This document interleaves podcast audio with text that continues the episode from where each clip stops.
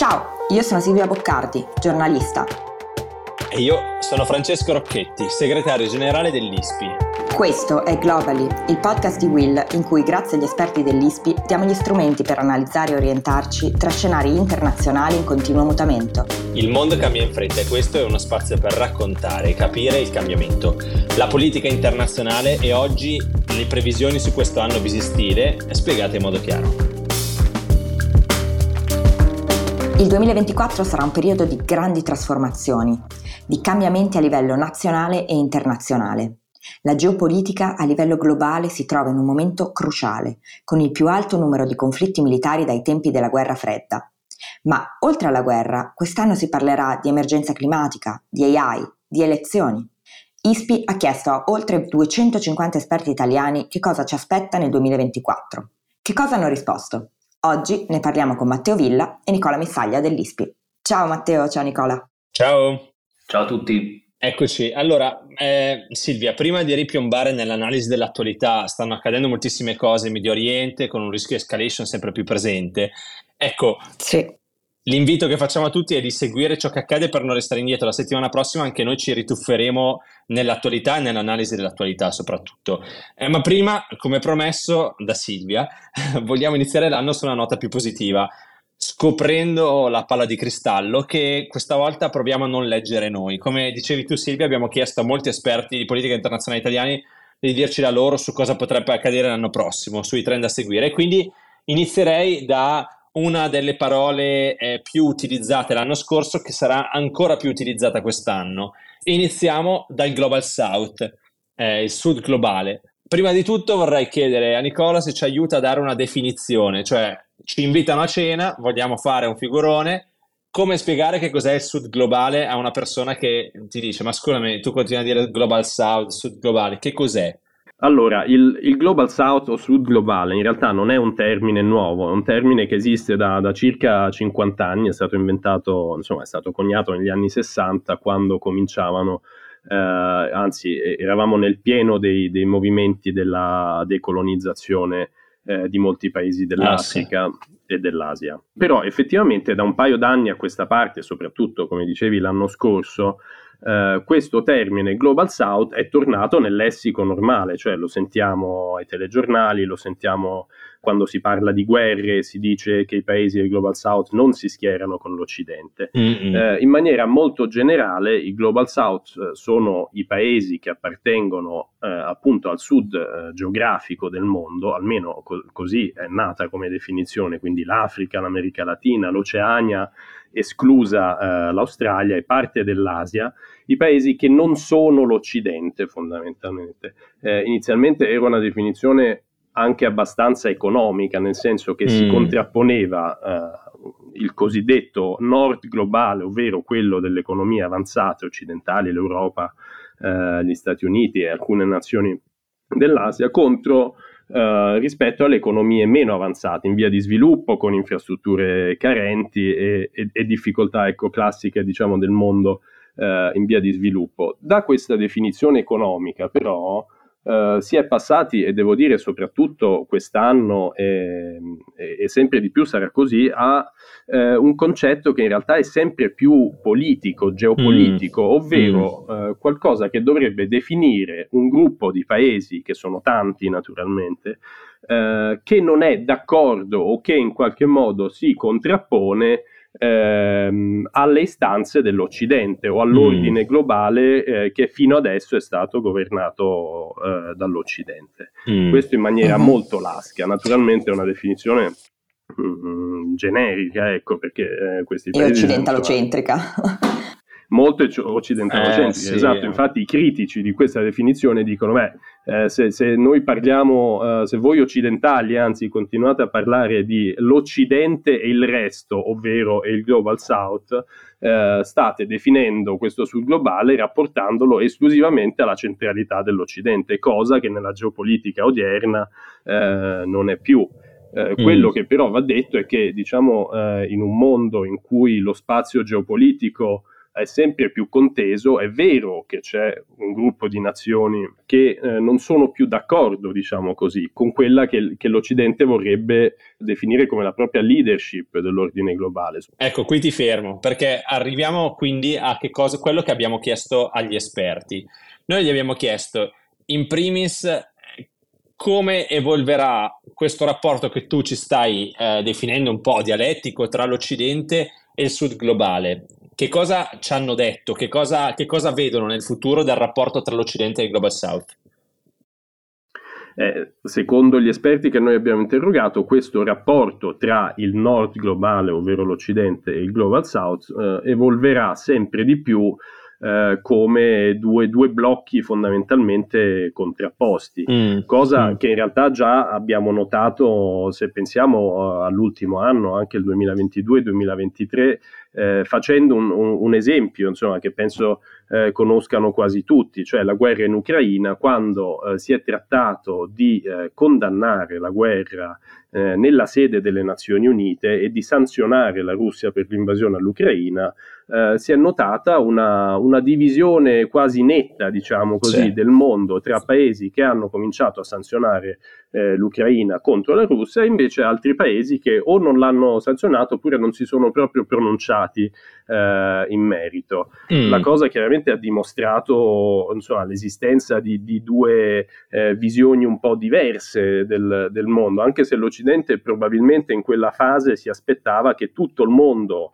eh, nell'occasione della, dell'invasione russa dell'Ucraina si sarebbe poi schierato contro, eh, contro la Russia, cosa che non è accaduta. Mm. E, mm. e, anche secondo gli esperti che abbiamo interrogato, verosimilmente questi, questi, due blocchi, se così vogliamo chiamarli, saranno sempre più separati. Chiaramente, insomma, poi ci saranno anche le differenze interne ai blocchi stessi. Eh no, perché... certo, anche perché soprattutto il Global South è un blocco non blocco al momento, non è un non ha una leadership, non ha ancora una struttura istituzionale ben formalizzata, insomma ci sono i BRICS ma non, è, non, non si capisce bene come evolverà. Io vorrei qui arrivare alla domanda che abbiamo fatto su uno dei protagonisti di questo blocco, appunto, eh, che è l'India, perché l'India, appunto, l'anno scorso ne abbiamo parlato tantissimo, ne parleremo sempre di più e noi abbiamo chiesto agli esperti che cos'è l'India per l'Occidente e qua la risposta è stata quasi... Eh, eh, come dire, un plebiscito, che cosa, che cosa, hanno indicato gli esperti come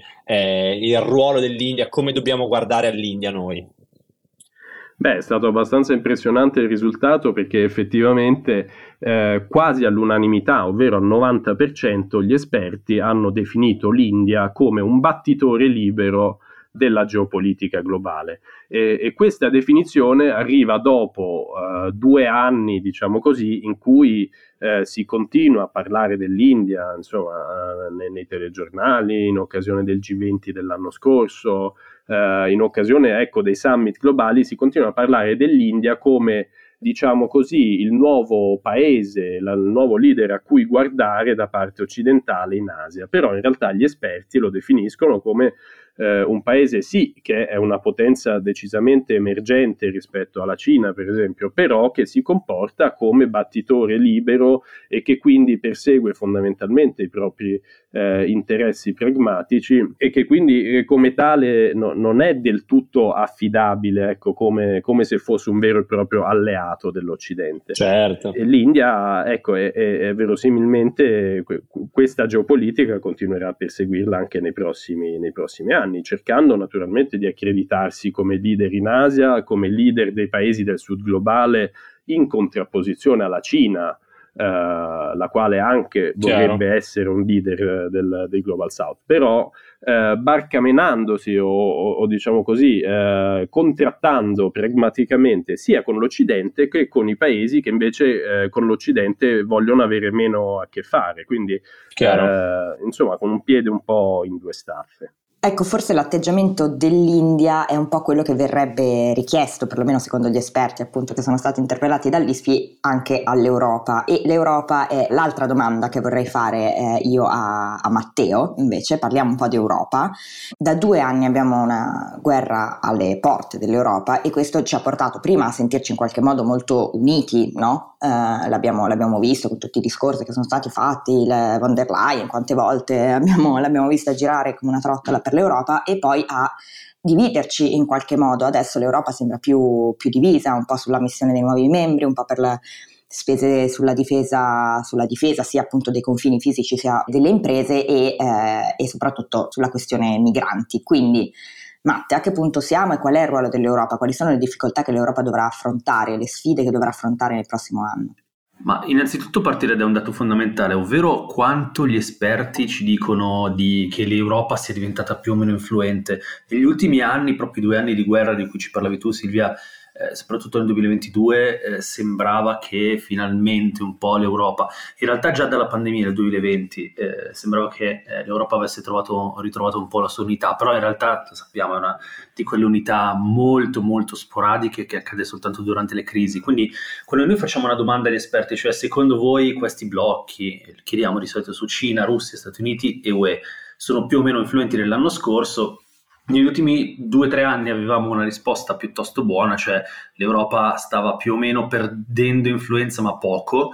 Eh, ecco, nel 2023 invece c'è stato questo precipizio, nel senso che eh, la stragrande maggioranza degli esperti ci dice la sta perdendo molto più, persino di più, della Russia, cioè una Russia in guerra che comunque, eh, diciamo, l'anno scorso sicuramente non è andata male come nel 2022, ma si ritrova mm. in uno stallo e continua a perdere eh, centinaia di migliaia, insomma 100.000 persone all'anno eh, sì. Eh, tra uomini e mezzi, è vista come addirittura, ovviamente in perdita di influenza, ma comunque un po' meno dell'Europa. Ecco, questo è un mm. po' lo scenario desolante dell'Europa, su come partiamo insomma, a, a, negoziare come ci avviciniamo tra l'altro alle elezioni sì. di quest'anno.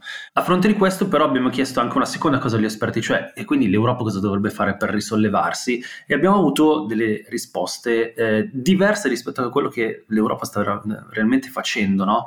eh, perché se ci pensate l'ultima cosa, anche grande, il grande risultato che è stato raggiunto a dicembre dal Consiglio europeo è stato quello di diciamo, aprire eh, finalmente i negoziati eh, di, per l'allargamento a nuovi membri, soprattutto eh, l'Ucraina e la Moldavia, no? che erano sì. eh, in realtà eh, paesi candidati da, ehm, da, soltanto da un, un, anno e mezzo, insomma, da, dall'inizio della, della guerra. Quindi eh, è stato deciso questo, se noi andiamo a chiedere agli esperti secondo voi questo fa bene all'Europa, eh, l'allargamento nuovi membri arriva ultimo, cioè eh, viene percepito come in realtà una cosa che rende l'Europa più disfunzionale. Purtroppo, sì, sì. purtroppo è vero, la rende più disfunzionale, no? più aggiungiamo membri, più sappiamo che soprattutto certo. in quelle cose importanti su cui però l'Europa ancora decide all'unanimità, tra cui la politica estera, facciamo fatica. E proprio su questo, sulla politica estera, sicurezza e difesa comune, tutti dicono eh, primissimo no, posto, dovremmo rafforzarla. Però appunto sappiamo che dovremmo rafforzarla, sappiamo anche che si procede comunque all'unanimità e si fa fatica.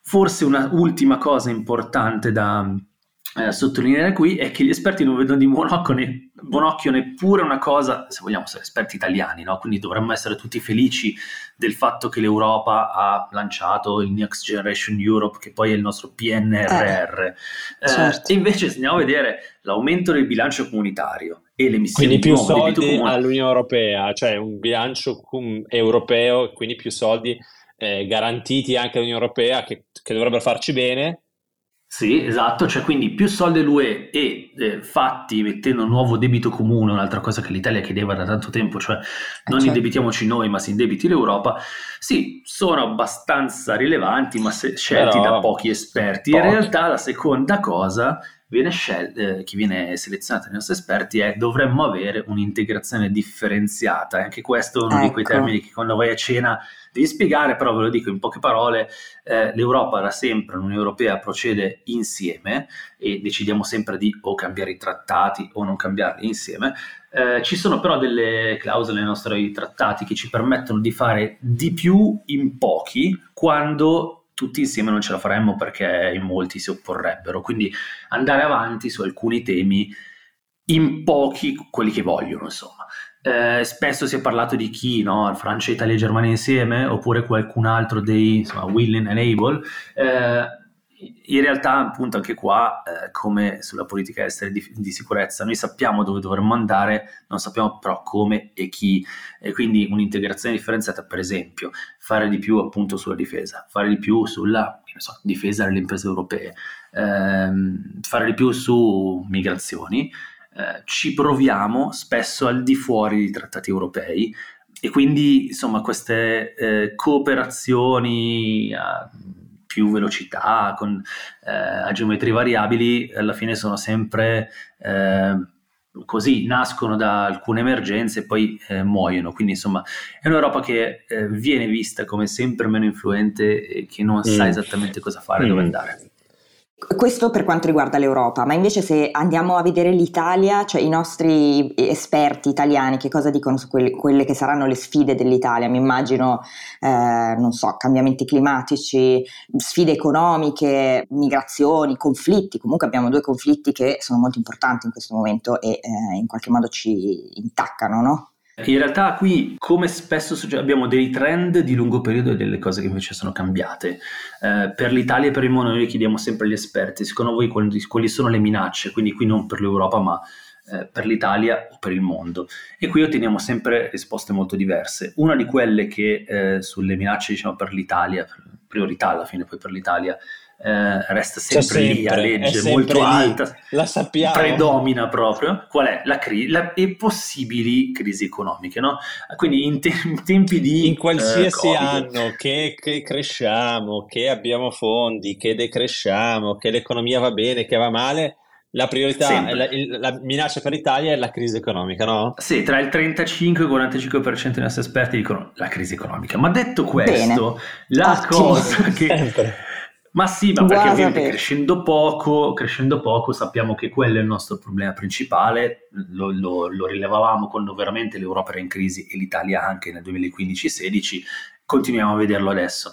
Però una cosa che invece è cambiata è che al secondo posto, e ormai direi stabilmente al secondo posto e anche eh, con eh, dei numeri molto importanti, sono i cambiamenti climatici, cioè mm. il 18% dei nostri esperti non dice il conflitto russo-ucraino, il conflitto Israele-Hamas, oppure qualcosa di un pochino più vago, che ne so, il populismo, no? No, ci dice proprio il cambiamento climatico. Questa è una cosa che è cambiata molto. Ehm, se, appunto il secondo, nel secondo posto, in un anno di crisi, se vogliamo, resta la Russia e l'Ucraina, restano Israele e Hamas, 18% ci dice cambiamenti climatici. Se mettiamo insieme Russia e Ucraina e Israele e Hamas arriviamo al 7%, no? tanto per darvi un'idea di quanto è in là eh, e ormai siamo più o meno pari con il mondo, perché se, se, invece chiediamo agli esperti qual è la minaccia più importante per il mondo, la prima minaccia, non però al 40% della crisi economica italiana, ma un po' più bassa, al 25%, cambiamenti climatici anche per il mondo. Quella è una cosa che sì. ci potremmo aspettare. Invece per l'Italia uno dice, vabbè, ci saranno altre minacce. Invece no, la percezione è che ormai si debba fare tanto sui cambiamenti climatici anche, anche per l'Italia. Devo dire che è una cosa... E meno male, direi. Sì, una cosa che quando con, eh, vabbè, con, Matteo e Nicola ci divertiamo ogni anno a fare le domande, a vedere poi come, che, cosa, che cosa viene scelto. Eh, I cambiamenti climatici è una risposta ormai consolidata tra gli esperti di tutto il mondo, eh, eh, cioè tra gli esperti italiani, quando gli chiediamo le minacce sul mondo, un po' come se percepissero il mondo come la Terra come allora dicono i cambiamenti climatici. La differenza forte forse rispetto alle minacce eh, per l'Italia sono le risposte che ci hanno dato quest'anno sulle eh, diciamo i, i, movimenti di stampo populista.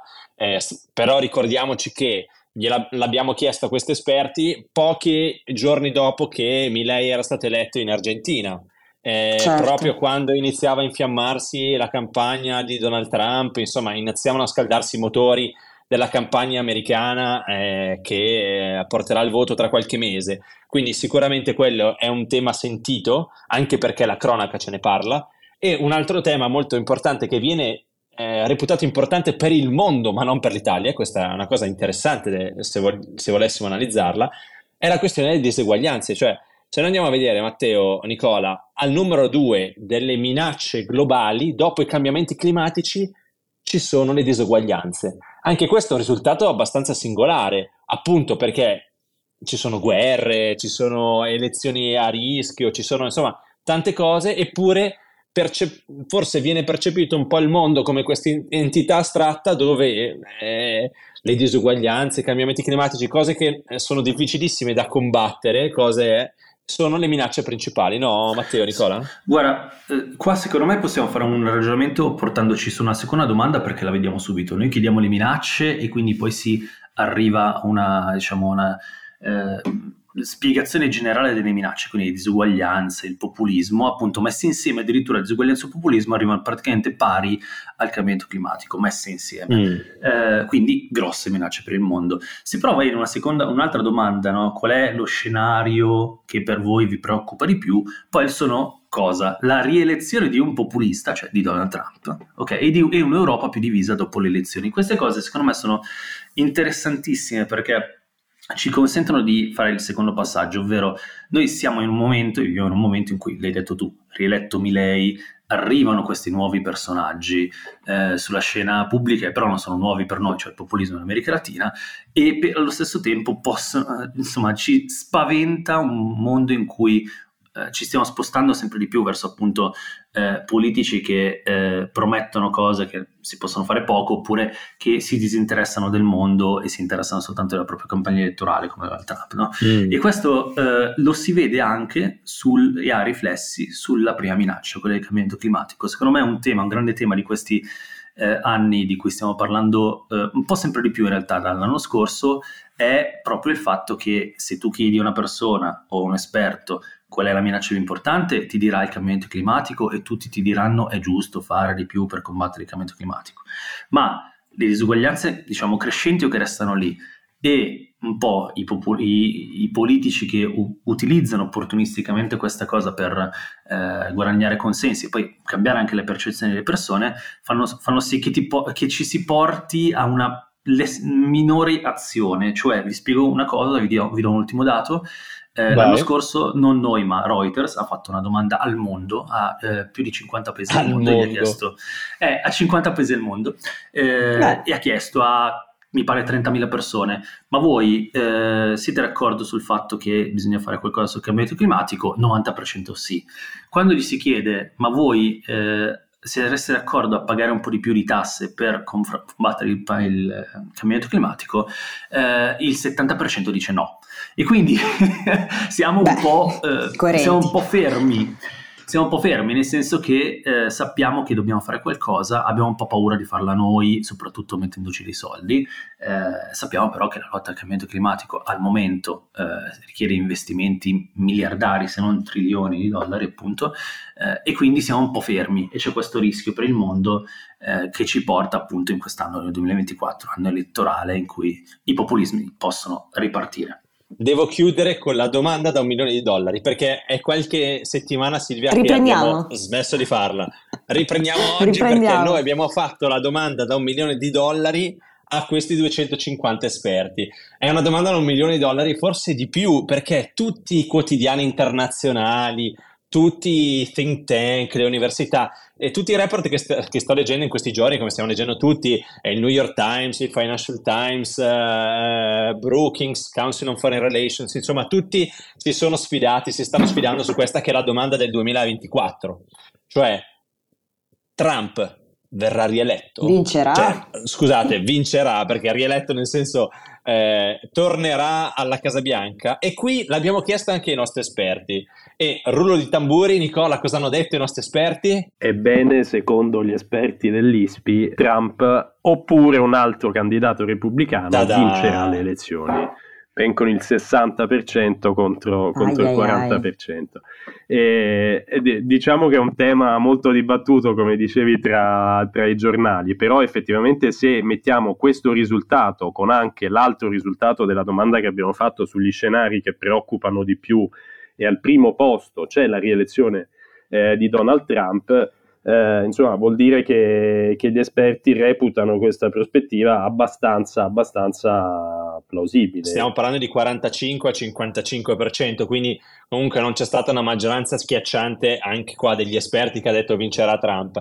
È un tema dibattuto, lo stiamo vedendo, ci sono alcuni scenari anche di, di, di eh, come dire, persone e enti autorevolissimi che dicono che verrà rieletto, altri che dicono che non verrà rieletto. È difficilissimo. È chiaro che questo ci indica che cosa? Una enorme incertezza sul futuro del paese più potente del mondo e questo sicuramente avrà delle ripercussioni molto importanti in questo anno, che andranno al di là della campagna elettorale americana che certamente seguiremo. Però eh, questa è forse eh, la cosa, la domanda del 2024. Se uno deve indicare qual è la domanda che tutti si faranno da qua a novembre, sarà questa. Ma Trump tornerà alla Casa Bianca? Eh, eh, quindi eh, Silvia, io non so se noi abbiamo rispettato la promessa di essere, come dire, eh, più positivi, però sicuramente abbiamo provato a dare uno scenario un po' ampio, abbiamo guardato a tante cose, sì certo, minacce, eccetera. Eh, ci aiuta un po' a diradare la nebbia su questo 2024 che avrà tanti appuntamenti che seguiremo, no Silvia? Ecco, forse siamo stati un po' più pratici, più che positivi. Positivi purtroppo lì eh, le sfide che dovremo affrontare sono quelle che sono, ma sicuramente siamo stati ehm, più terra-terra e abbiamo portato a casa quello che effettivamente potrebbero essere le, le sfide, le difficoltà e magari anche le, eh, le, spinte per cercare di cambiare un po', un po' le cose nel 2024. Quindi io ringrazierei Matteo e Nicola che sono stati con noi anche oggi in questa prima puntata del 2024 e noi ci risentiamo tra una settimana. Grazie. Grazie a voi, ciao a tutti. Grazie a voi.